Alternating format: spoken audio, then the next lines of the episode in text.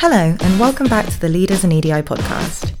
In this series, we shine a light on the progress being made and the challenges being faced in equity, diversity, and inclusion across sport and other industries.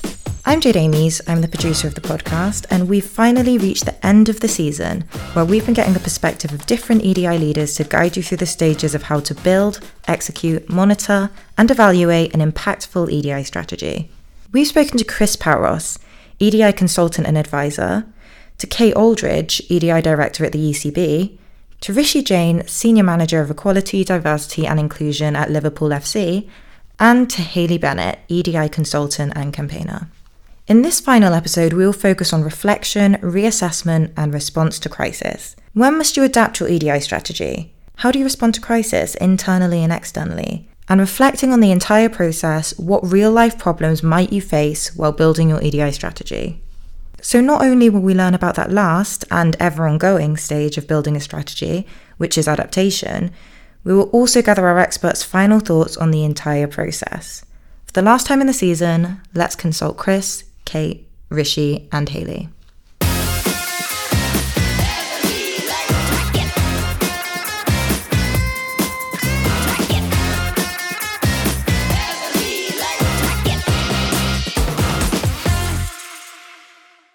The first thing we wanted to know is so you've built your strategy, you've done the planning, you've done the implementation, you've done the measurement, you've done the evaluation. Part of the sector that we're in is ever learning, ever growing, ever adapting. What's the difference between a circumstance that will prompt you to make minor changes and one that will prompt you to re strategize entirely, completely rethink the strategy that you have? Let's start with Kate.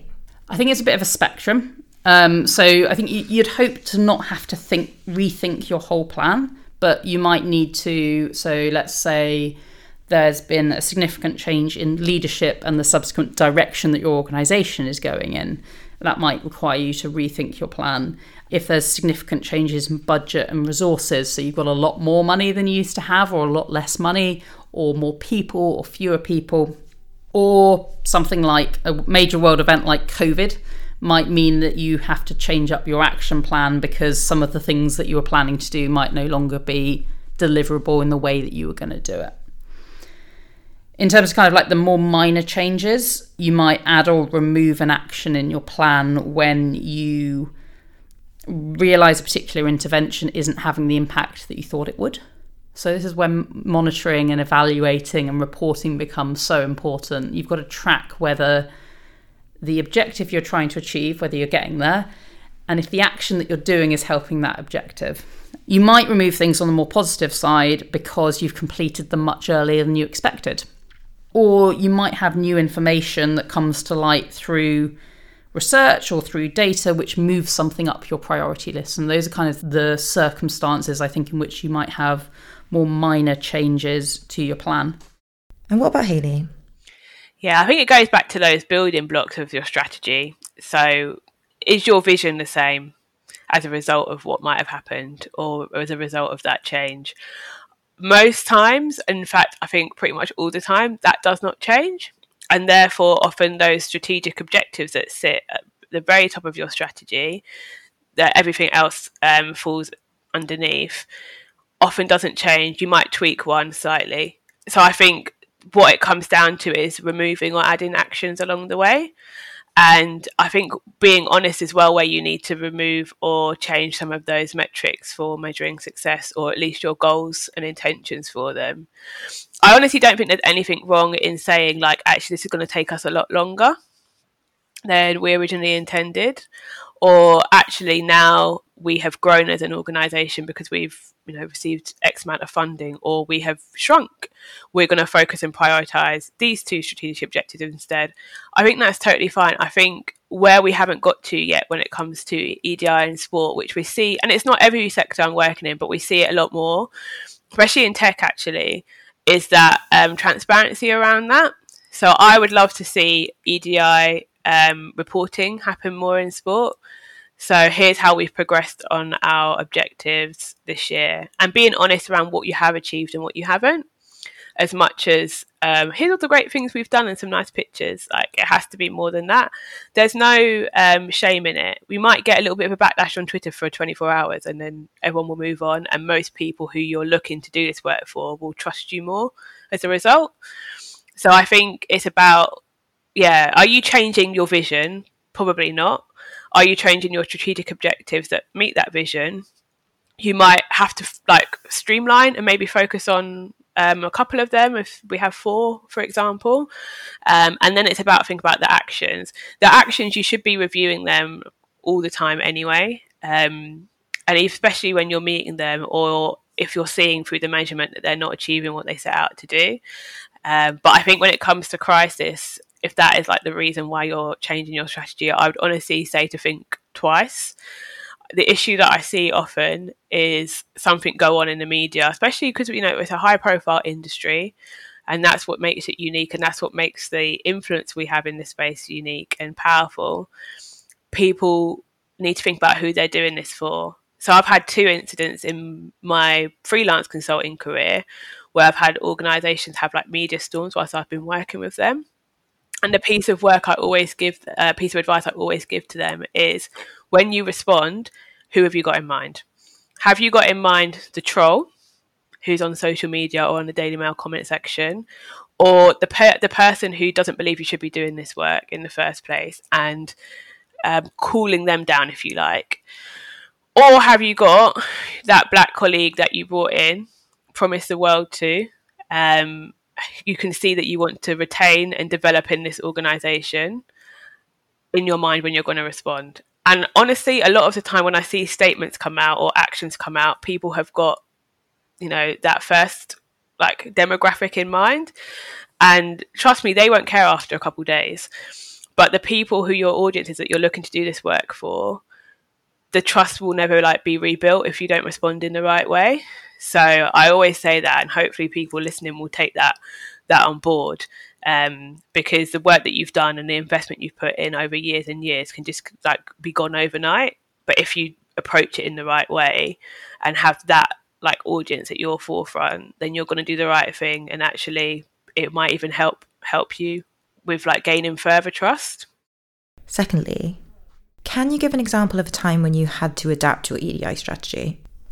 Let's get Rishi's perspective first. Yeah, when I started the club, the club already had its own EDI strategy. Um, I suppose you could argue that was in, in need of a reform. Um, nothing wrong with it, far from it. It served a purpose, but actually the club had moved on, the world had moved on, and actually it was time for it to be refreshed, and that's what we did. We simplified it. We went from around 19, 20 pages to six or seven, I think it is, in its current format. Um, and it was really clear and that also coincided with a new identity and the new strapline and the vision for Red Together and what we did because we purposely we moved away from a, fo- a real strong focus on inclusion, which is obviously hugely important, but it was more around what's our commitments, like what do we believe in, what do we stand for, what what do we as a football club strongly believe in, and what do we commit to. Um, and it was a subtle change in the reform the strategy. It moved us from talking about wanting to be the most inclusive football club to Red Together being our commitment to quality, diverse inclusion. And it's, it's really subtle, but actually, for me, it's really powerful because we talked a lot about measurable outcomes. It's really tricky to measure inclusion. Like, how do you really do that except for a qualitative survey or getting people to put a number on a certain scale and things like that? And that, that's not always realistic. Whereas, actually, you can really give people the tools to demonstrate their commitment um, in a means of different ways and actually in very different ways. Because someone's commitment might be as simple as wearing a, a particular badge on the lanyard, or it might be they wear a certain sticker, or they, they give up an extra hour a month to support a network or whatever, um, or they go over and above. And that, that's great, but that commitment is demonstrated. People are able to demonstrate that in any way that works for them. Um, and that's where we've done that sort of big reform around the strategies to sort of reshape it and make it more fit for purpose in terms of what we do. Um, I suppose what we've what we've had to tweak and will continue to tweak is the strategy is continually evolving document. Obviously, we're just waiting for the final bits of the census information to come out in 2021. That will probably mean that we'll need to rethink some of our targets, make sure they're in line with current legislation, current guidance, etc. And really importantly, but also what does the country look like? What does our local area look like? And do we need to rejig some of our targets just to make sure that they are in line with what we want to achieve and also we're aspirational enough aspirational enough for us to work towards, but importantly not setting us up to fail and not so far out of reach we don't feel we can ever get there. Yeah, so I think um, within cricket, following Azeem Rafiq's um, really powerful testimony to the DCMS Select Committee, cricket recognised that it needed to come together quickly and put more focus on our collective EDI strategy to drive progress at a faster rate and with a greater focus on how we would tackle discrimination and racism within the game. And so as a result of that, we agreed as a game a 12 point action plan called the Game Wide Commitments, which looked to tackle the key priority areas in response. And we've then, over the past year, been delivering that and then been transparent in reporting against that on a quarterly basis over the past year. And those game wide commitments had the buy in of the whole of cricket. So it wasn't just an ECB plan, it was a game wide plan. And that's an example, I think, of how strategies can be adapted quickly in response to a situation. So, say you are in a kind of crisis situation, a slight kind of PR disaster. How did or would you reiterate your commitment to EDI, both internally to the people at your organisation and externally as well, especially if this is something that's being covered in the press?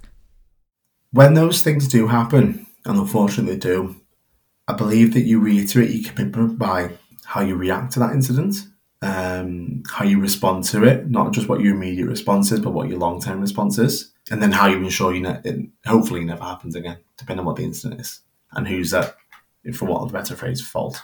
For me, that's how you dem- that's how you challenge those types of things. What I would like to not be part of, um, and thankfully not within my own organisation, is one that pulls the shutters down and gets you back up and turns into defensive mode. Um, it's very easily done like that, but it's, it's, probably quite natural for people generally in society to to get defensive. But actually, I think if you really want to make progress in ED and I, you need to be willing to hear those things and really importantly work collaboratively with the input of colleagues internally, externally, with people who've been affected by that hypothetical incident and hopefully make sure that never happens again in that person or group of individuals and, and never sort of feel like they need feel the need to raise that incident again. Yeah, I think it would be to go back to where you've progressed and who's accountable for some of the actions. So I think the, the damage is often there when the EDI like commitments or 10 points of things we're going to do it's not always a strategy or just that statement no one's actually accountable for it and this is where i think like inclusive leadership is really key i'd like to see messaging from ceo or equivalent to say this is what we said we were going to do last year or six months ago. We're still like progressing on this. We know there's still loads of work to do, but here's our plan for the next thing. And this is what I'm personally going to do to make sure that that happens. I think too often it becomes like a third person blog that goes out or something like that, and there's no human behind it. So leaders need to really step into this because ultimately the buck does, you know, sit with them like if they haven't responded if they are seeing in their their company that something has not gone right they need to take ownership and you know this is why people don't do it because you have to be vulnerable but i think like putting that person behind it is really key for me internally and externally and i'd also say like leaving that door like all virtual door open to say to staff like come and talk to me about like how this has impacted you or please do send any anonymous feedback in that I'm going to respond to. And this is what people are a bit scared of because the reality is we don't often have enough psychological safety that people would be comfortable to even respond to like a um, external incident internally. But if we have some of those mechanisms in place, we'll be able to address it. Yeah, so I think after experiencing something like Azeem's testimony, you need to have open and honest conversations and you need to not shy away from talking about difficult and challenging matters with your stakeholders. So, those conversations are really important to help properly understand and hear people, to demonstrate that you're listening and that you're committed to taking action off the back of that listening.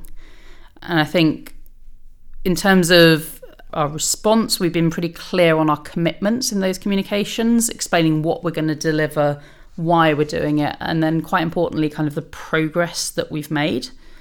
And I think one of the important things is it's important to reiterate your commitment to EDI regardless of a crisis. And in fact, some of the hardest times to continue reiterating your commitment is when there isn't scrutiny on your work and, and, and actually when people aren't looking and they aren't paying attention. That's a really important time to continue delivering and continue recommitting to your work in that space.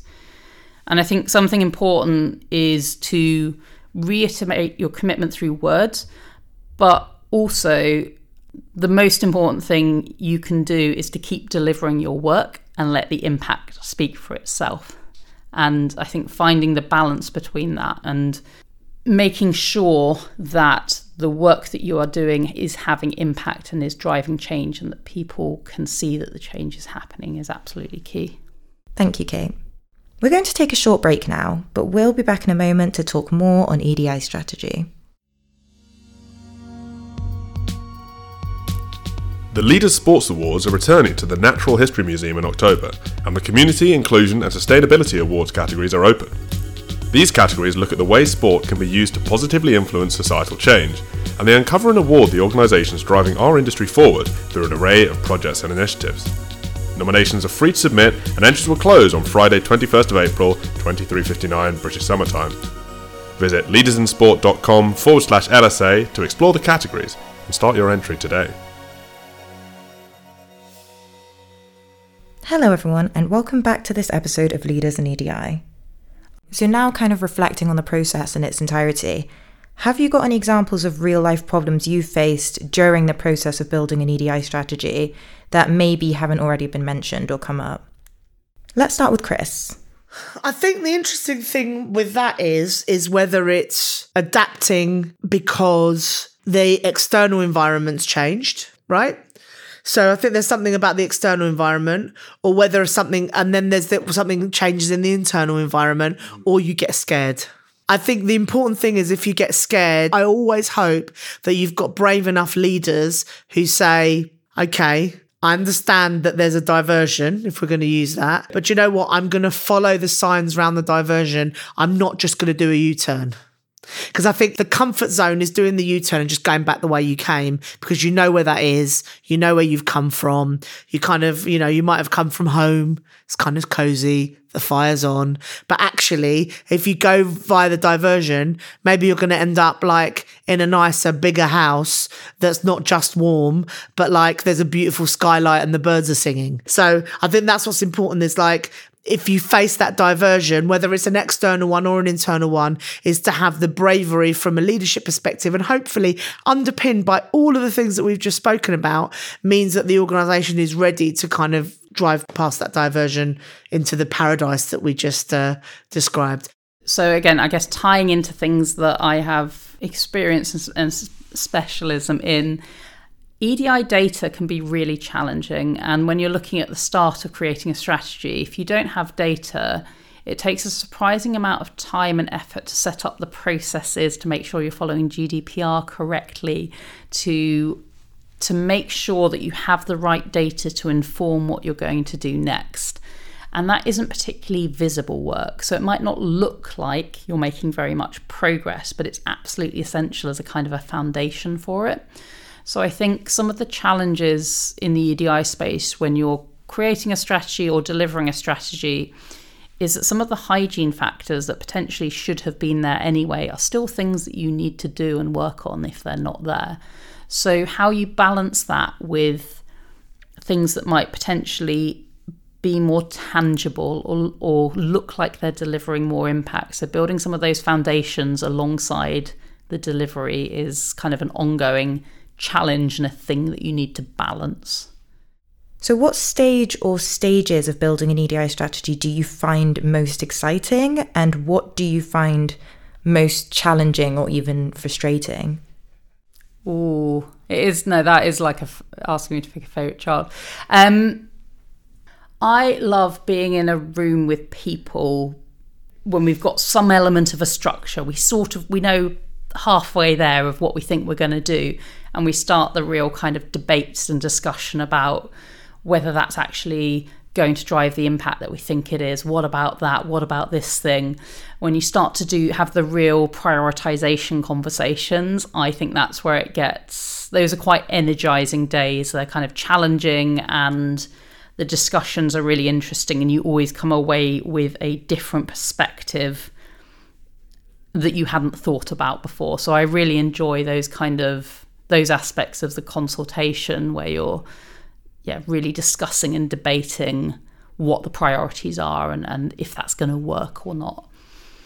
In terms of the most challenging bit, I think when you think about like the 80 20, you that last bit when you're just finessing and you're wordsmithing, I think that's always kind of for me the challenging bit where you feel like you're almost there, but it's not complete yet and it always takes longer than you think it's going to to do that. So it is really important to get the wording right and to be really clear in what commitments you're making. But it doesn't feel like you're making progress at anywhere near the rate that you do early on when you go from a blank sheet of paper to a rough strategy.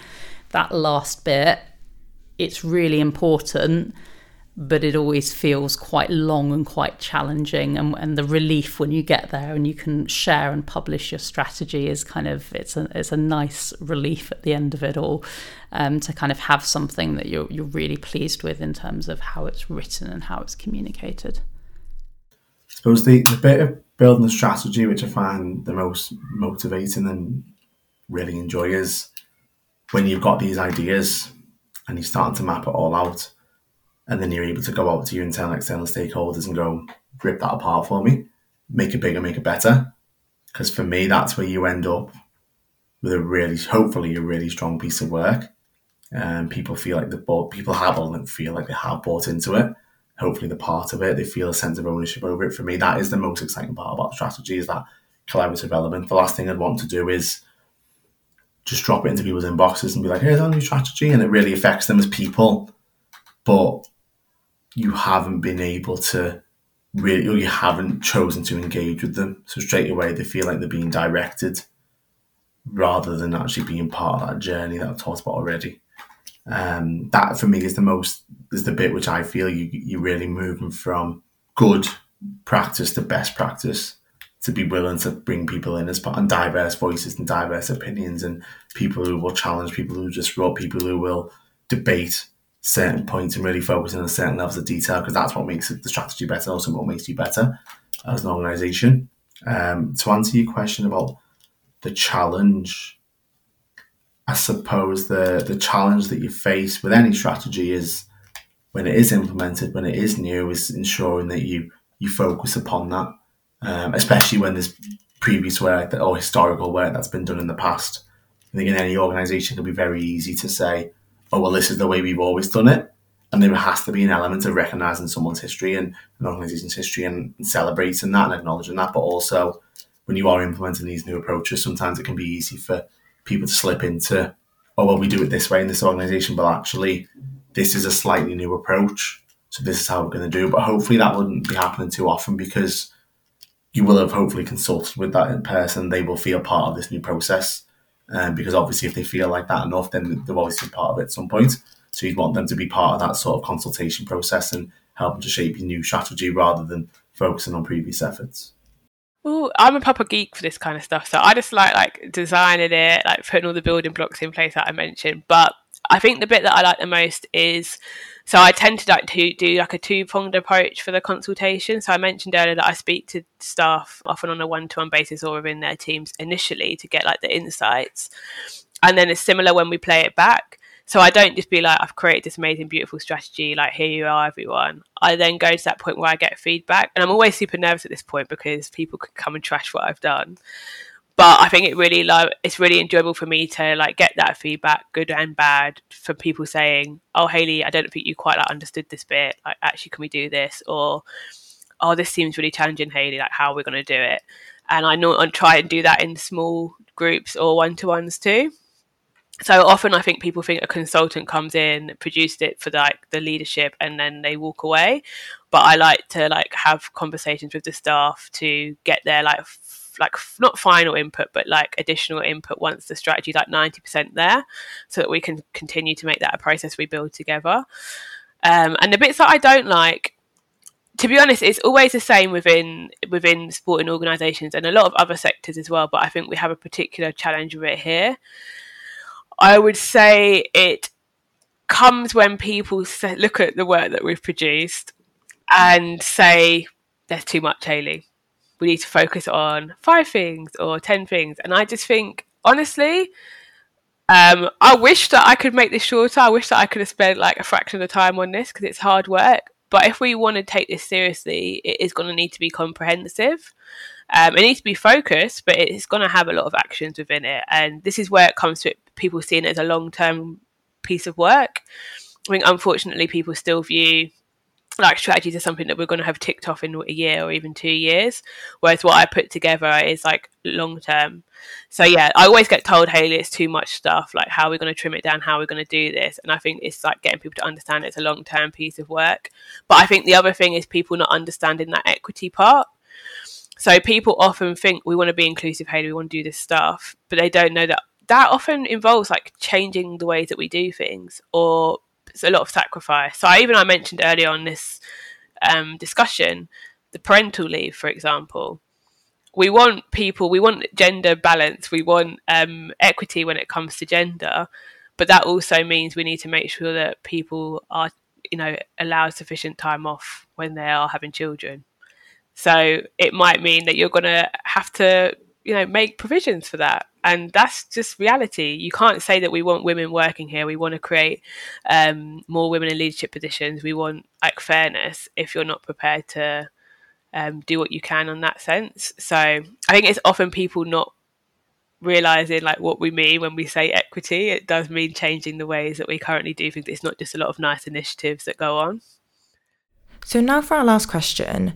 We've spent this series talking about how to build an EDI strategy, and and obviously, we've spoken to leaders in the sports industry, but the knowledge that we've picked up during this process could apply to any organisation that's building an EDI strategy. So, we want to tie this back to sport and we want to know what got you into sport and what makes sport such a good vehicle for discussing EDI. I think so. Uh, the reason I came to work in sport was because I believe in the power of sport to drive social change and to have the imp- the positive impact that sport can have on people's lives. So as a kid, I played loads of different sport and it really helps your it helps your confidence it helps your leadership skills it helps your ability to work in a team and then there's all of this bank of evidence around how sport uh, and particularly from my perspective i guess playing team sports can improve your happiness it can improve social cohesion it can improve educational outcomes and that for me was the draw for working in sport. I suppose that the majority of people have got some form of sports affiliation, whether it's team, whether it's a general love for sport, or they've played at childhood stage, or have a soft interest in something. I think what I think sport is great at is highlighting is highlighting issues um, when it needs to, and that's really powerful. But I also think it's able to, in the right way, and when done in the right way, it's also able to address some of those issues. Where the challenge comes in is that is it the role of sports people to wade in on every single topic? No, it isn't. Um, so again, take it back to strategy. There has to be strategic reasons to why you're talking to certain topics as an organisation. You can't do absolutely everything, um, nor should you be expected to.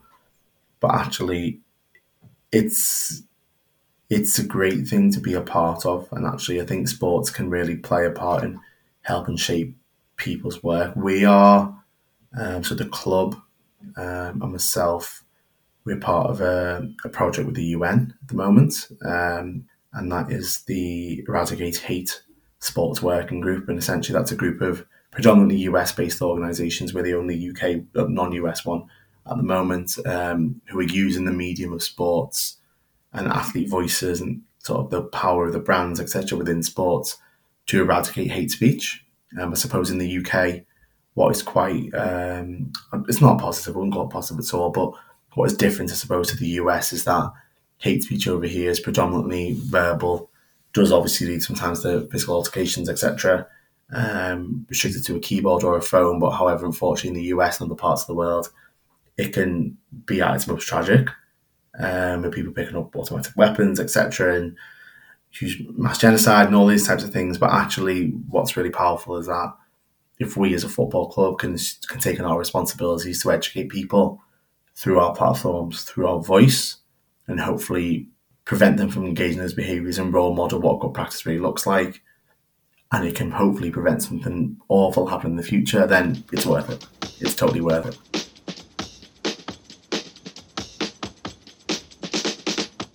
And that brings us to the end of this episode and this season of the Leaders in EDI podcast. We'll see you later in 2023 with a brand new season. But in the meantime, you can sign up to our monthly community newsletter. Just email me at jade.amies at leadersinsport.com. And you can see us in the monthly Spotlight on EDI segment during the Leaders Live monthly broadcast. Visit the Leaders in Sport LinkedIn page for more details. In the meantime, thank you to our guests this season, Chris, Kate, Rishi, and Hayley, and to our Diversity Series partners, Prime Video, IMG, Wasserman, Team Marketing, and Deltatre, for helping us to bring you the Leaders Media podcast. And last but certainly not least, thank you to you, our listeners, for tuning in. Until next time.